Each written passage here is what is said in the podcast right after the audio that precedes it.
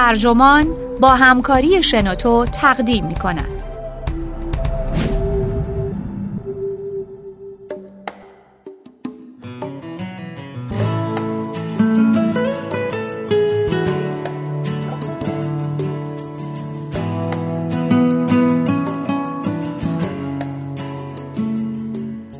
اینستاگرام آن بخش خودشیفته شخصیتتان را دوست دارد. نویسنده کارمن فیشویک مترجم سید محمد حسین صاحب فصول. منبع گاردین. ترجمه شده در وبسایت ترجمان. گوینده اکرم عبدی.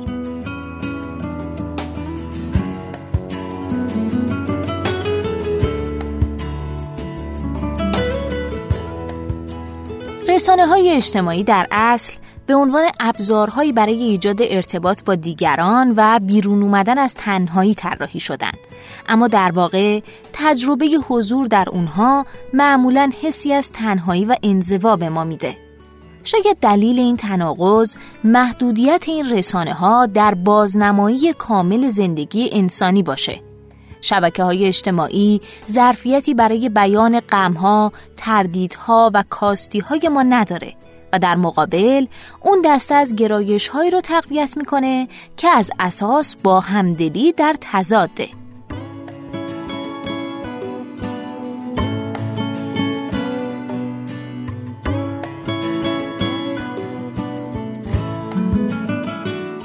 همین چند عدد و رقم قادرن داستانی گویا از خودشیفتگی روایت کنند. روزانه بیش از 80 میلیون عکس روی اینستاگرام بارگذاری میشه. بیش از 3.5 میلیارد لایک رد و بدل میشه و حدود یک میلیارد و 400 هزار نفر معادل 20 درصد کل جمعیت جهان جزئیاتی از زندگیشون رو بر روی فیسبوک منتشر می‌کنن. آیا این رسانه های اجتماعی بودند که گونه نسبتا متواضع از جانداران رو به مشتی خودشیفته شهرت طلب تبدیل کردند یا ما ذاتا همینقدر خودمحور بودیم؟ موارد تشخیص اختلال شخصیتی خودشیفتگی در آمریکا طی ده سال گذشته رشد چشمگیری داشته. رشدی که نرخش تنه به تنه نرخ رشد چاقی می‌زنه. پژوهش های متعددی ادعا می کنند که بین افزایش خودشیفتگی و فراگیری رسانه های اجتماعی رابطه مستقیمی پیدا کردند. پژوهشگرا رفتارهایی از جمله تلاش در جذب فالوورهای بیشتر، تمایل به درمیان گذاشتن چیزهایی از زندگی خود با فالوورها و همینطور تقید به ارائه تصویری مثبت در کلیه اوقات رو به عنوان نمونه هایی از جلوه های خودشیفتگی در رسانه های اجتماعی برمی شمارند. به علاوه پژوهشگرها رابطه مستقیمی بین تعداد دوستان فیسبوکی افراد با شدت ابتلای اونها به دسته ای از خصلت‌های مخرب اجتماعی پیدا کردند. خصلت‌هایی که معمولاً مرتبط با خودشیفتگی قلمداد میشن. با این حال کیاران مکماهون روانشناس و رئیس مؤسسه cyber security اعتقاد داره که ارتباط بین خودشیفتگی و رسانه های اجتماعی اونقدرها هم سرراست و قطعی نیست. مکماهون میگه دانشگاهیان معمولاً بر سر داده ها و شیوه سنجش اونها بحث دارن. در کل خودشیفتگی رشد پیدا کرده و استفاده از رسانه های اجتماعی هم رشد داشتن. با وجود این همبستگی بین این دو چندان قطعی و روشن نیست.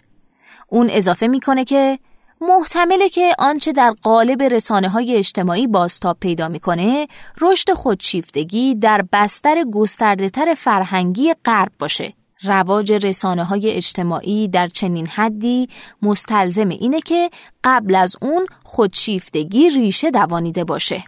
لوسی کلایت هم به عنوان مشاور و رواندرمانگر اعتقاد داره که تمایلات خودشیفتگی در همه افراد وجود داره و اینکه امروزه این گونه ها بیشتر قابل لمس شده از اونجا ناشی میشه که رسانه های اجتماعی رایج و همهگیر شدن. کلاید میگه به نظر من رسانه های اجتماعی مسبب اختلالات شخصیت نیستند بلکه صرفاً امکان ظهور و تجلی اونها رو فراهم می‌کنن. اگه کسی خودشیفته باشه می‌خواد بازتاب های مثبتی از خودش نشون بده. او جهان را به دید آینه نگاه می‌کنه و مرتبا به دنبال تصدیق شدنه. به همین دلیل برای چنین فردی محتمله که بخش اعظمی از زندگی خودش رو با حساسیت بسیار زیاد و بنابر اقتضاعات رسانه های اجتماعی گزینش و پالایش کنه. جک پرایس 34 ساله ظرف ده سال اخیر تونسته بیش از 60 هزار فالوئر فیسبوک، اینستاگرام و توییتر از سراسر جهان برای خودش دست و پا کنه. او ده ها بار در روز به حسابهاش در رسانه های اجتماعی سر می‌زنه و میگه پروفایلش رو با وسواس به روز رسانی می‌کنه. او خودش رو خودشیفته توصیف نمی‌کنه بلکه خودش رو فردی معرفی می‌کنه که تکنولوژی موجود رو در جهت رشد کسب و کار و همگام موندن با انتظارات یعنی مشتریان به کار گرفته. پرایس که در اینجا نامش رو تغییر دادیم میگه گاهی پیش میاد که ساعتها برای فکر کردن راجع به اینکه چی می‌خوام منتشر کنم وقت می‌ذارم. فکر می‌کنم به اینکه فالوورهام چه محتوایی می‌خوان. همینطور به اینکه می‌خوام چه تصوری از خودم برای فالوورهام بسازم. به زمانی که به این ترتیب صرف میشه به دید نوعی سرمایه گذاری پرسود نگاه می‌کنم. چرا که باعث میشه موفق و مشهور شم و درآمد کسب کنم. اون ادامه میده که من غالبا لحظات زندگی رو به مسابه محتوای مناسبی برای فالوورهام در شبکه های مجازی نگاه می‌کنم. این کار خیلی شبیه عکس گرفتنه. به اشتراک گذاری لحظات خوشی مهمتر است از تجربهشون در زندگی واقعی. در دهه 1960 خودشیفتگی به عنوان نوعی اختلال شخصیتی مورد توجه قرار گرفت و در سال 1980 معیارهای شاخص رسمی برای تشخیص این اختلال وضع شد. ویژگی ها و علائم اختلال شخصیتی خودشیفتگی شامل این موارده. احساس نیاز شدید به تحسین شدن. خود مهم پنداری بیش از حد و فقدان توان همدلی با دیگران. بر اساس اونچه در راهنمای تشخیصی و آماری اختلالات روانی اومده سایر معیارهای اختلال شخصیتی خودشیفتگی عبارتند از رؤیا پردازی درباره موفقیت های نامحدود، میل بیحد به جلب توجه دیگران و در عین حال واکنش سرد به دیگران. و همینطور انتخاب دوستان بر اساس پرستیژ و موقعیت اجتماعی و فارغ از ارزش های شخصیتی. در مقام مشاهدگر به آسونی میشه شیوه رفتار افراد در رسانه های اجتماعی رو با ویژگی های خودشیفتگی تطبیق داد. نسل هزاره به شکلی ویژه در معرض اثرات بالقوه سوء رسانه های اجتماعی هستند. جوانان در فاصله 17 تا 21 سال برای پیدا کردن موقعیت خودشون در جامعه و کسب استقلال از مراقبان دوران کودکی ضرورتا دوره ای از خودشیفتگی رو سپری می‌کنن. رسانه های اجتماعی می‌تونن تأثیرات گذار از این مرحله رشد رو برای اونها تا حد نامناسبی مضاعف کنن. کلاید میگه افراد در این گروه سنی به شدت تحت تأثیر همتایان خودشون هستند. چیزی که برای این گروه سنی اهمیت حیاتی داره اینه که دیگران با چه دیدی به اونها نگاه می‌کنن. بخش عظیمی از توجه فرد در امور زندگی صرف این میشه که بازخورد مثبتی از خود برای دیگران ایجاد کنه. مثلا برای گرفتن یه سلفی عالی دقت فراوانی به خرج داده میشه چون این چیزا تا ابد در فضای آنلاین باقی میمونن. چنین امری فشار کم نظیری رو بر فرد تحمیل می‌کنه و او را در وضعیت روانی پرفشار و دردناکی گرفتار می‌کنه. این فشار از توان لازم برای تقویت خودشیفتگی از پیش موجود فرد برخورداره و ویژگی های خودشیفتگی هم تا حدی در همه ما وجود دارند.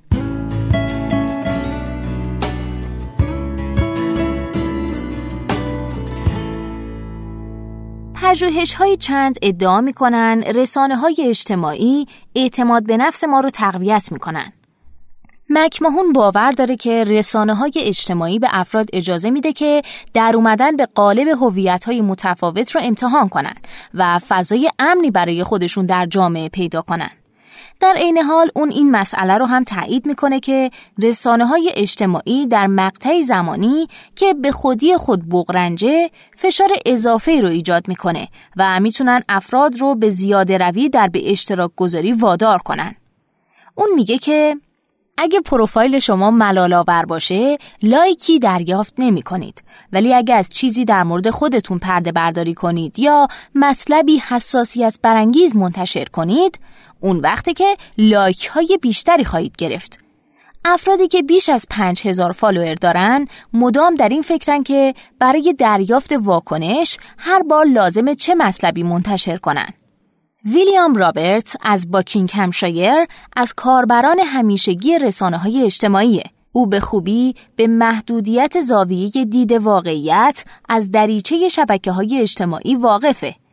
این جوان 19 ساله رسانه های اجتماعی رو محلی برای خودنمایی افراد می‌دونه و برای محافظت از خودش در قبال اثرات سوء این شبکه ها استفادهش از اونها رو فعالانه مدیریت می‌کنه.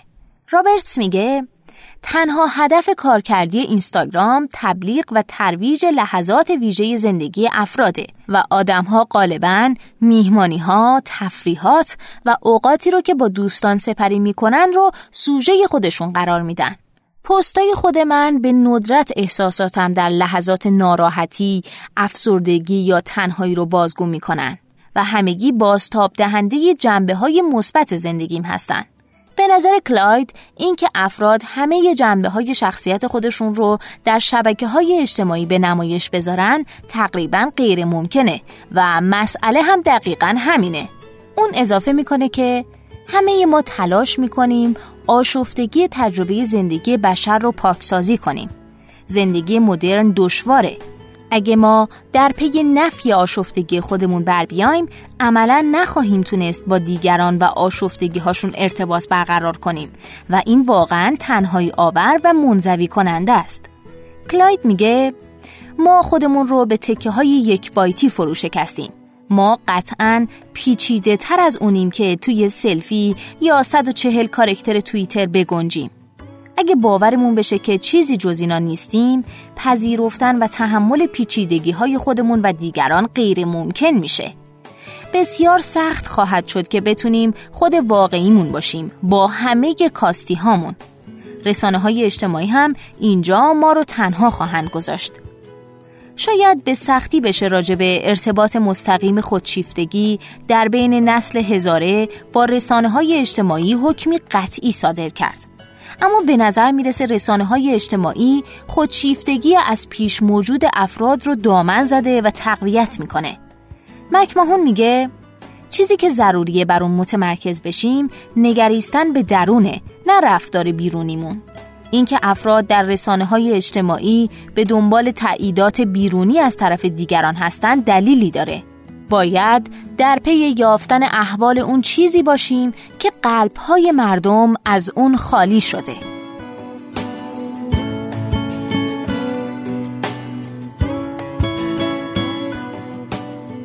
این پادکست اینجا به انتها رسید. ممنونم که با من همراه بودید. اگه شما هم ایده ای دارید که فکر می‌کنید می‌تونه برای بقیه جالب باشه اون رو در قالب یه فایل صوتی در سایت شنوتو با بقیه دوستاتون به اشتراک بگذارید. ممنونم.